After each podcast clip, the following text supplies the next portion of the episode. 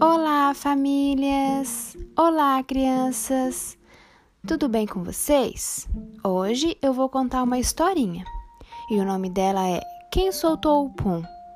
e é da Blandina Franco e José Carlos Lolo.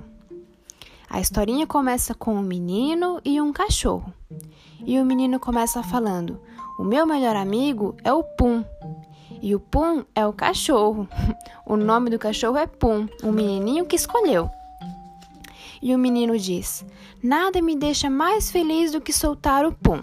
E o pum fica super feliz na casa inteira, correndo para lá e para cá. Aí o menininho diz de novo: Mas às vezes as pessoas olham feio para mim porque o pum faz barulho e atrapalha a conversa dos adultos. Os adultos estavam na sala conversando, comendo e o cachorrinho queria pular em cima deles. E os adultos não estavam gostando e o menino estava olhando de longe. E o menino diz: Meus pais dizem que isso acontece porque tem hora certa para soltar o pum.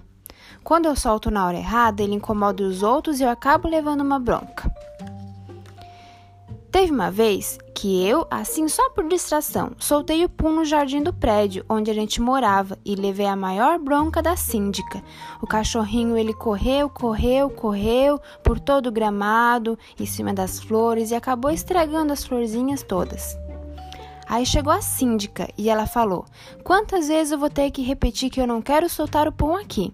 Vou falar com a sua mãe.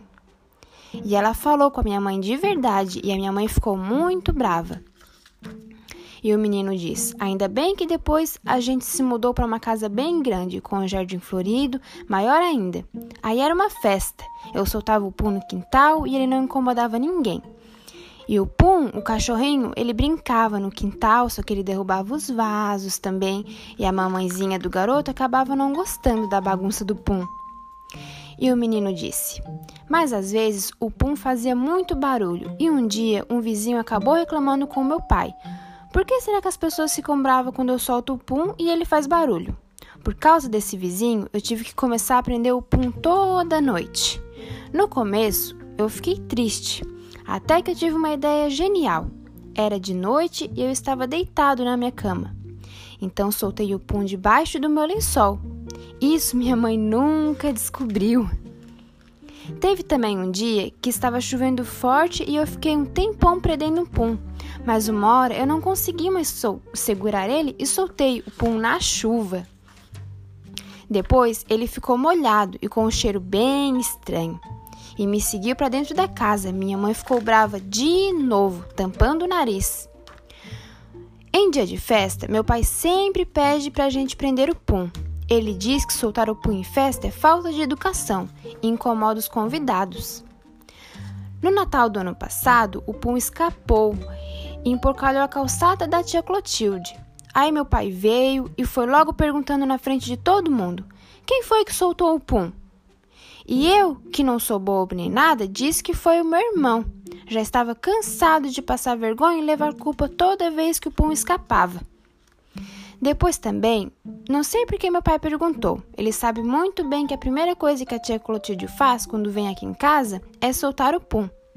Aí ela ficou em volta dele fazendo um barulhão. E ela fica com a cara bem certinha, bem feliz, dizendo que não foi ela. Mas ela não engana ninguém. Todo mundo sabe que é a tia Clotilde que solta o pum quando ela vem aqui em casa. E todo mundo sabe também que não dá pra gente prender o pum o tempo todo, porque ele não gosta de ficar preso e acaba escapando, a gente querendo ou não. E para terminar, eu acho todas essas broncas por causa do pum uma grande injustiça. Tá certo que algumas vezes o pum faz muito barulho e outras ele fica fedido, mas não é culpa minha.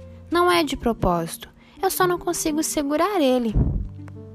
Então, essa é a historinha de hoje, crianças, do cachorrinho que se chamava Pum. Espero que vocês tenham gostado, tá bom? Beijos, tchau!